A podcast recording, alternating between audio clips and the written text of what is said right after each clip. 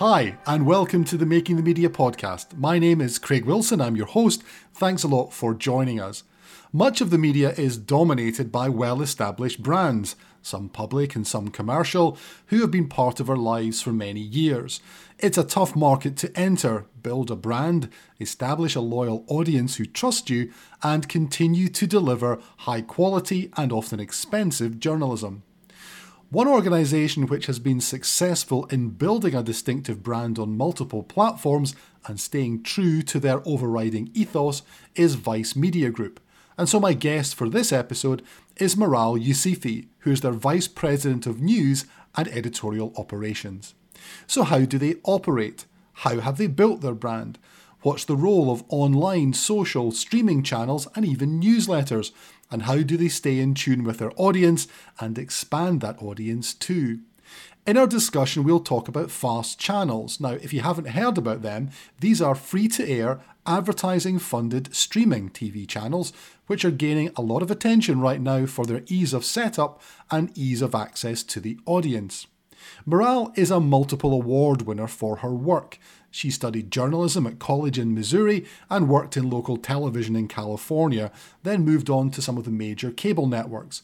Here, she outlines how her career developed from that point to ending up at Vice Media.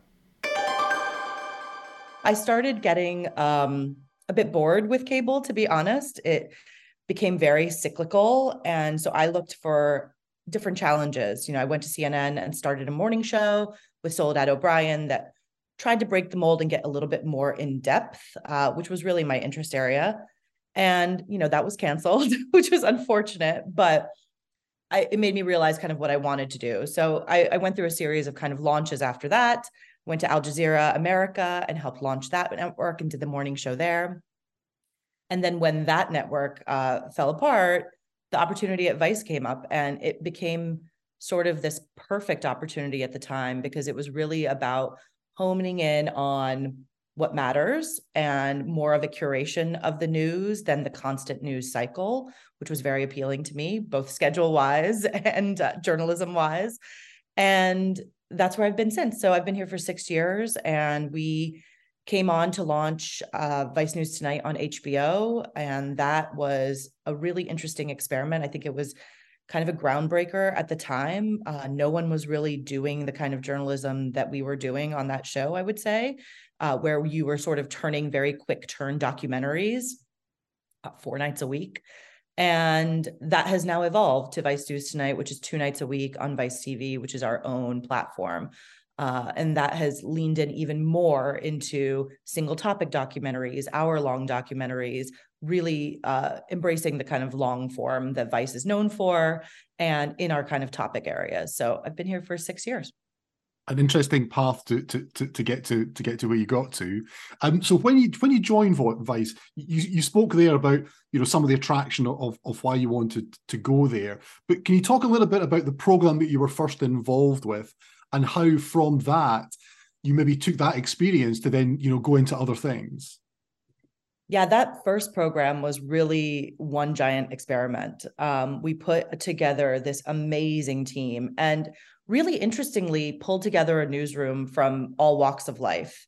We had a lot of magazine writers, people who had never worked in television, people from the podcasting world, people from newspapers, um, and then some sprinkled in from TV. And what was really valuable was bringing kind of everyone's experiences to the table and what mattered to them. And then we really experimented. I mean, we did so many pilots of that show, and everyone weighed in. Um, and that was interesting because you really started to see what does this age group you know vice has a target audience obviously we're much uh, you know we're a youth media company and we very much care about kind of locking down that audience and making sure that they know that we are the ones delivering what they want. And so that kind of focus group of our staff knowing like this is what i want to watch looking at the pilots and saying that's not interesting um, or this is not pa- paced fast enough. So everything from the look of it to the content in it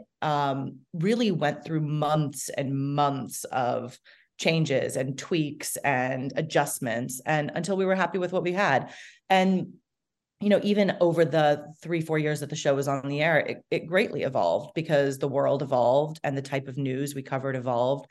And we had to really start to think about honing down those core authority areas even more, right? What was our audience actually interested in? What could we really deliver that was differentiated?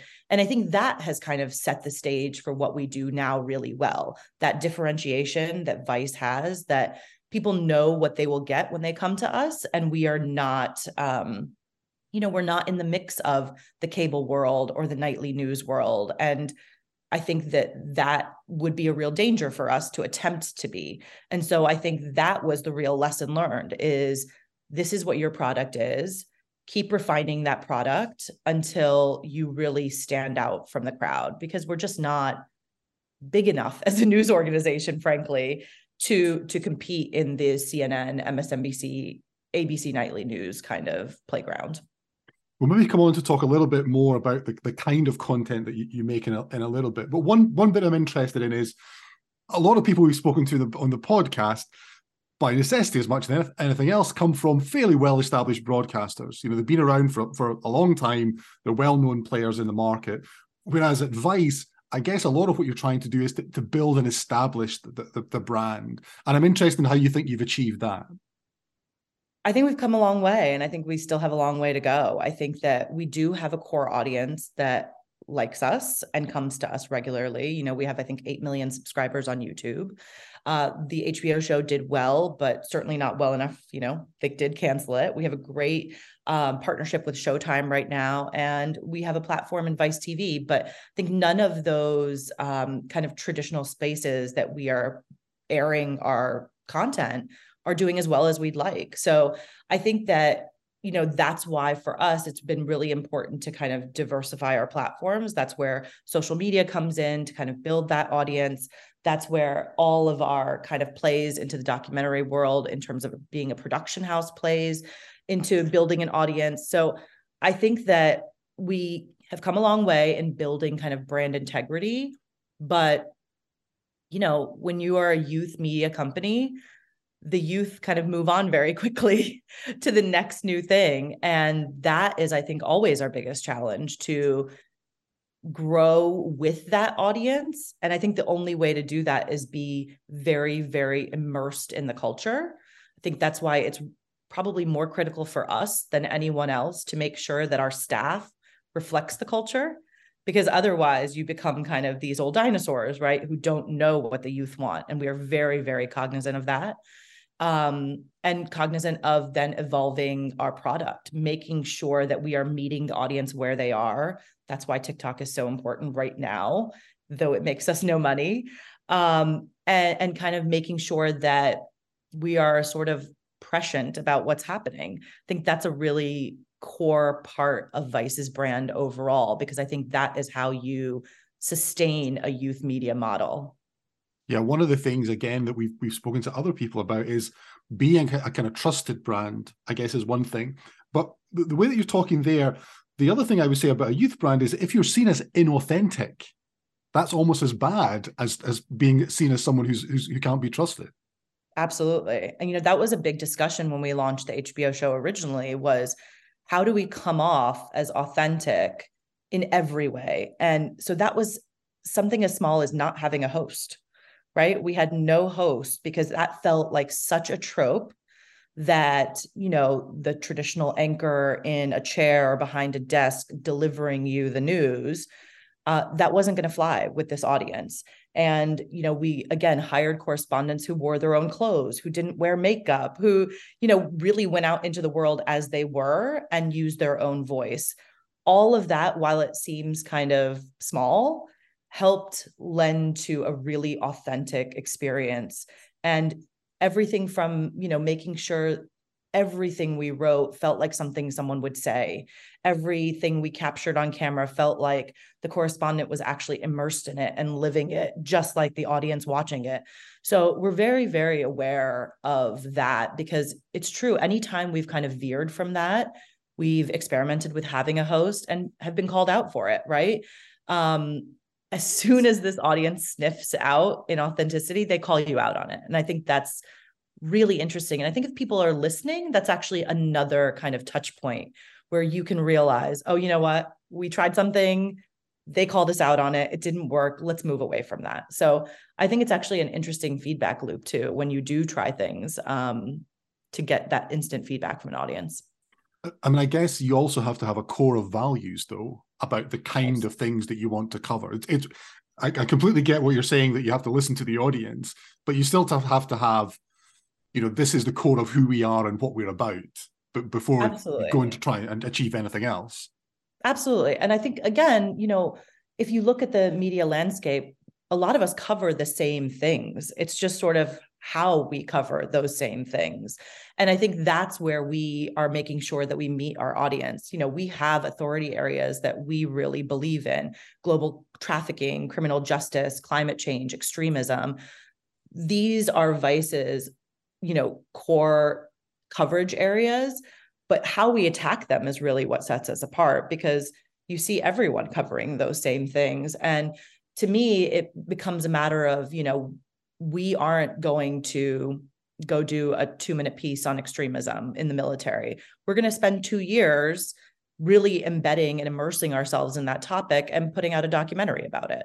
Um, so, not having to chase the news cycle, I think, lets us really, really focus on what our values are, which are bringing in context, bringing in access, bringing in an immersive experience that people haven't seen anywhere else. So, you know, at our base level, we are all journalists, and that is, you know, the very bottom thing that informs everything, right? Like our our ethics, our values, how we approach what stories we cover, that is the base for everything. And then from there we build. We build what stories we cover. We talk extensively and exhaustively about how we cover each story because not everything deserves the same treatment right?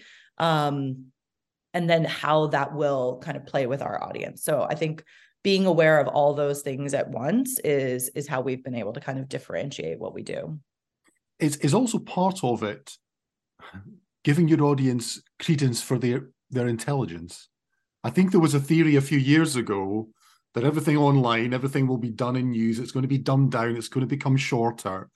But I believe that some of the evidence actually is, is the, the, the counter the counter of that that actually the kind of documentary longer form packages are actually things where because you get the analytics you can actually see how things perform.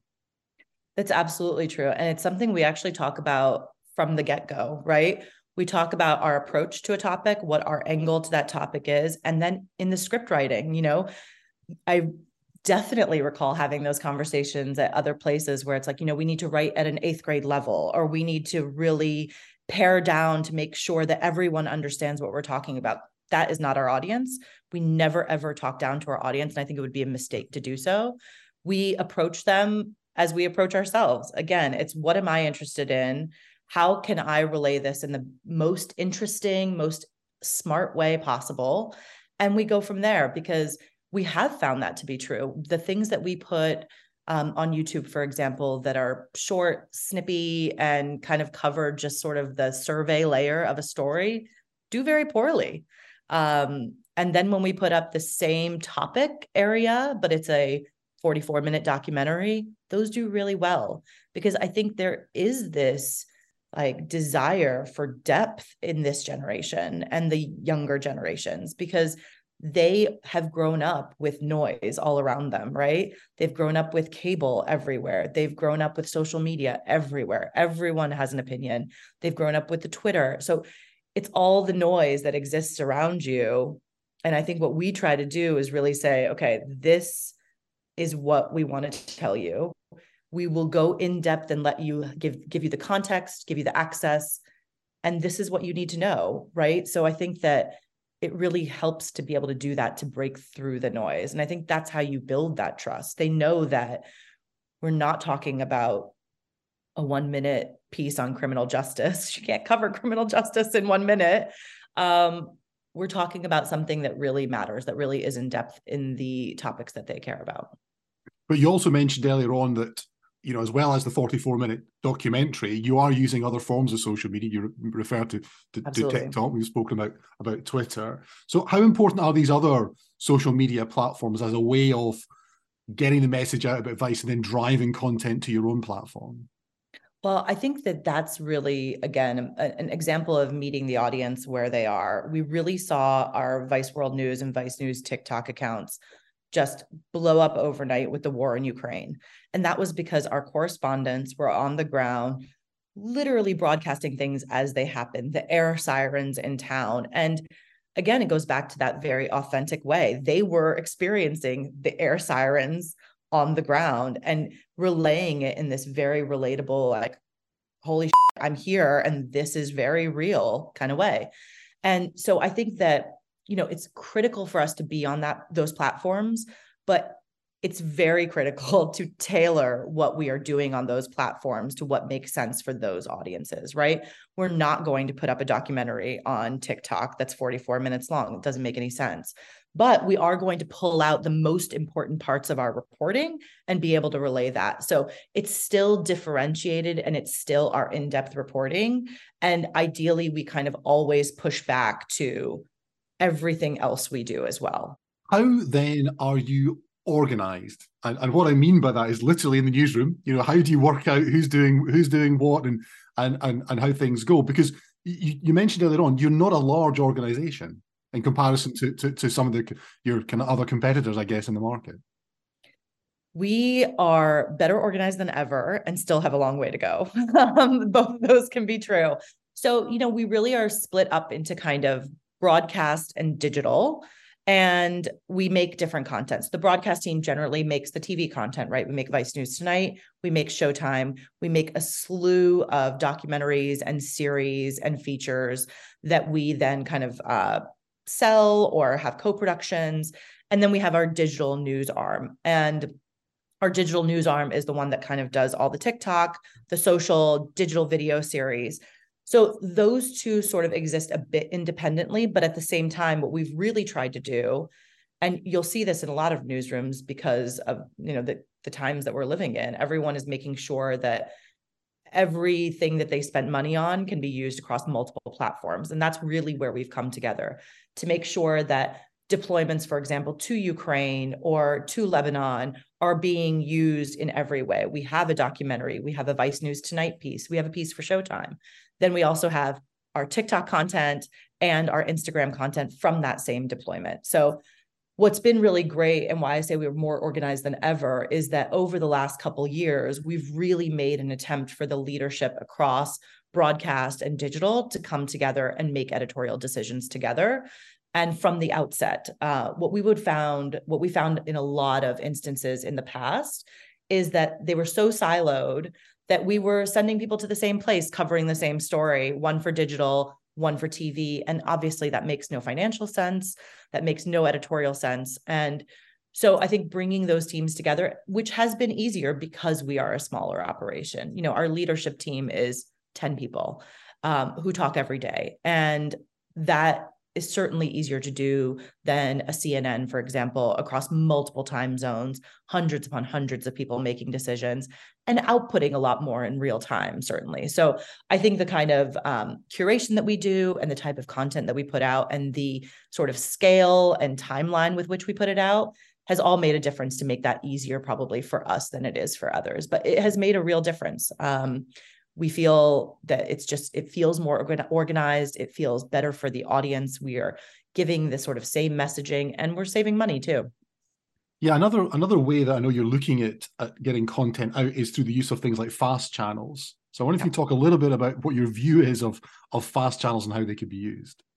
So we've had a Vice fast channel for a few years, and that is largely our kind of entertainment content that existed on our former Viceland TV channel and our Vice TV channel. On November 1st, we launched our Vice News fast channel, which we're really um, we see that as a real opportunity to put out content. Right now, we're populating it with a lot of the content we've made in the last couple years uh, which is hundreds of hours of series, of documentaries, of features, of short form. And what we're experimenting with is what will happen when we put out new content on Fast. Um, what will happen when we premiere content on Fast? What will happen when we put out maybe live content on Fast?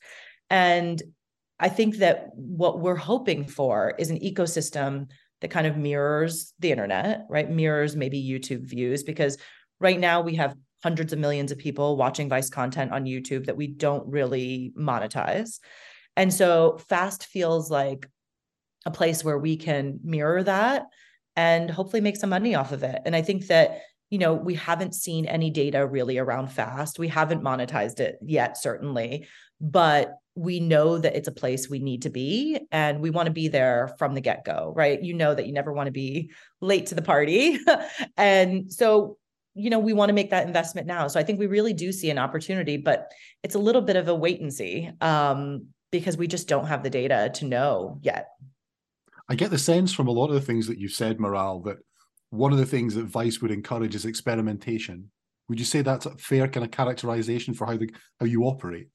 Absolutely. Um, absolutely. I mean, I encourage that on a daily basis and would love to do more of it because again, as a youth brand, if we're not constantly evolving, if we're not constantly changing, we use the term breaking the news a lot here um, as our kind of brand mantra because we don't want to be 20 years down the road and our product still looking the same and our platform still being the same because that's not going to get us anywhere, right? As a young, small company, we need to constantly be the leaders and setting the stage of what's the next new thing, what's the next best thing.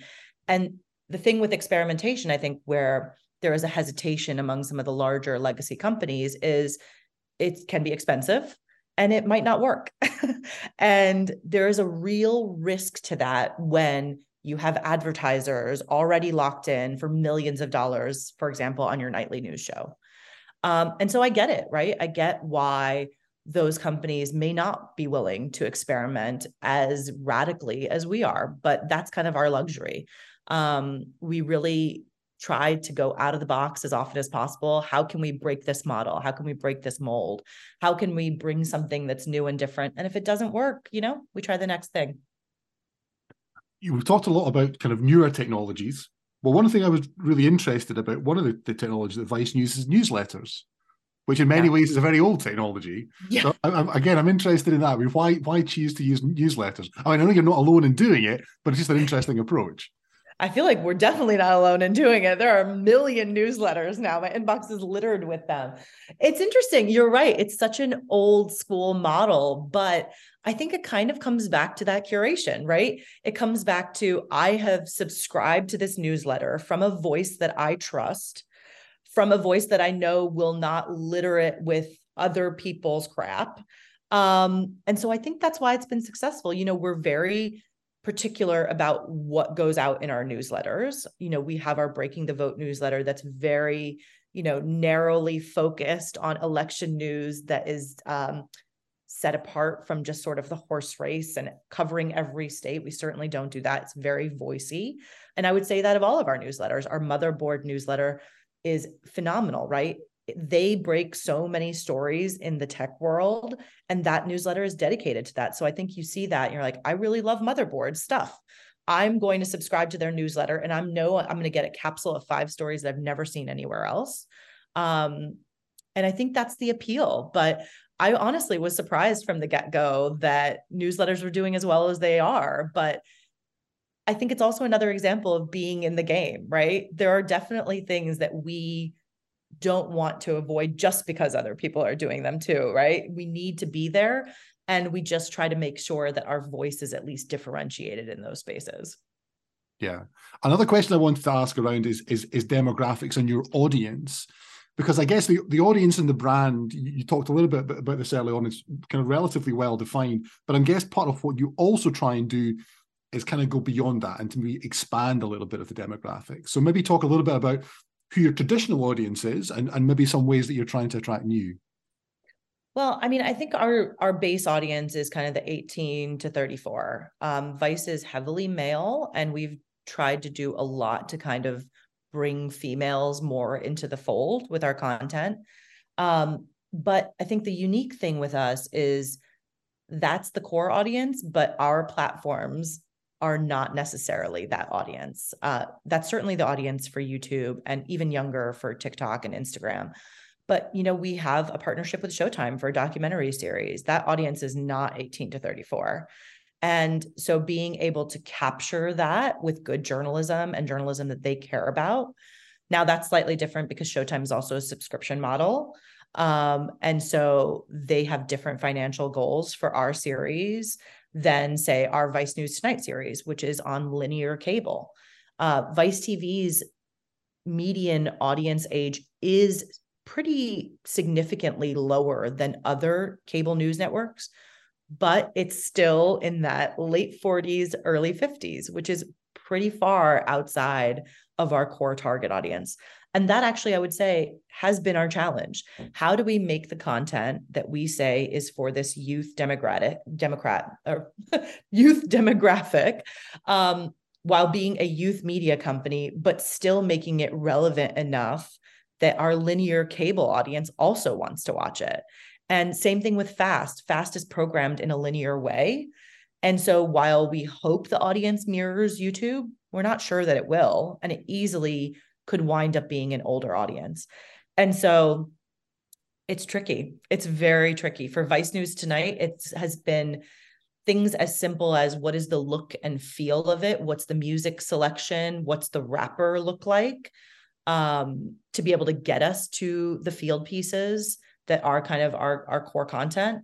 Um, and so, you know, we constantly tweak that. I don't think we've been 100% successful in that because it's such a wide gap and those audiences are so wildly different that bringing them together feels impossible some days it's also it's it's a tough market you know yes. it's a tough market for audience wherever you are um, there's, there's a phrase that I hear some people use where they, they talk about low hanging fruit in certain opportunities. I don't think there's ever actually easy low hanging fruit in, in kind of anything. Um, and I guess we've seen with you know other um, online news providers that it, it's a very very difficult market to establish yourself as a brand and then generate the revenues that, that necessitate um, it is because journalism is expensive. You know we yes. can't hide away from the fact you require people to do it. You talked about documentaries that perhaps take a year two years to, to go off and to and to produce. So i guess that sits behind everything. While you have your journalistic integrity, there are commercial realities that you still have to deal with. Absolutely. And I think that's where we've really tried to focus our efforts in finding the right mix of that in the last few years. You know, we have a content output deal with a partner that is 300 hours of content a year.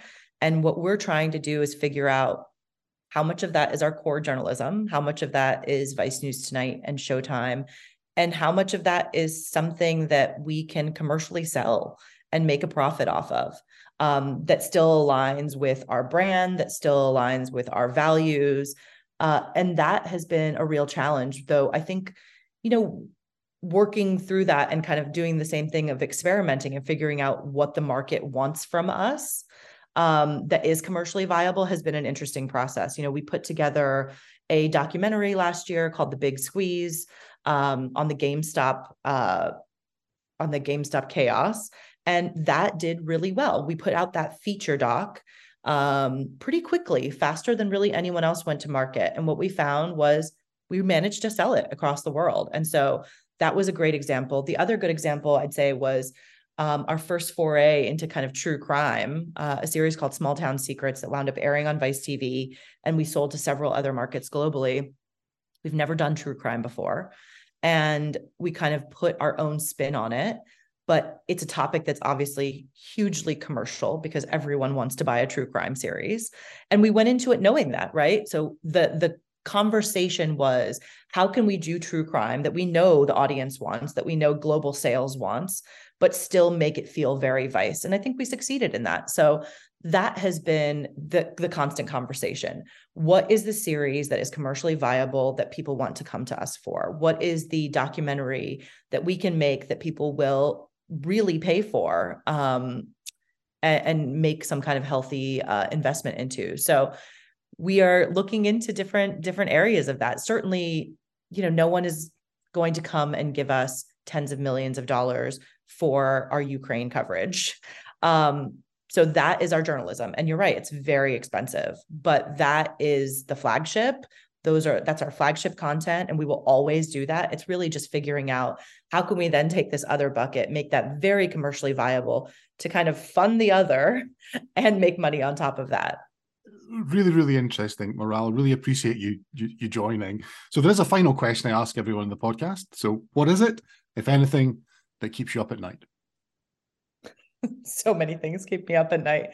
Um, I think press freedom, disinformation, keeping our team safe in the field. Um, those three things are all the same, really. It's kind of the world in which we are doing journalism right now can be very scary. And as an organization at Vice, we really put people in it. And I think that is very stressful. And we certainly, it's amazing what our field teams do and want to do, right? They want to be there and be immersed in a story in order to be able to tell it most authentically. But in a in a world where you see the persecution of journalists constantly, you see press freedoms stripped away, you see very scary instances of people being harmed in a very real way. I think that's that's the scariest thing for journalism overall and certainly what keeps me up at night. I really don't think we can underestimate some of the threats which exist to journalistic freedom, and I think Maral's final thoughts will resonate with many of us. Thanks again to her for joining us on the podcast. So many interesting points you raised too, so please make sure to share the podcast with your friends and colleagues. And as always, subscribe on your podcast platform of choice to get notified when new episodes are out. Check out the show notes for a series of articles about a recent DPP report on the future of news. Lots of fascinating insights there, and a link to another podcast where Avid's chief executive Jeff Rosica shares his thoughts on the major challenges facing the media business. That's all for this episode. We are going to take a break now for the festive season and will return in early 2023 with more insightful episodes. I'd like to thank the whole production team behind the podcast Matt Diggs, Owen Lynch, Vim Vandenbroek, and Greg Chin for all of their work. Thanks again to Maral, but also thanks as always to you for all of your support. We're now heading into our third year of the Making the Media podcast, giving you a behind the scenes look at the challenges the industry is facing. My name is Craig Wilson. Thanks a lot for listening.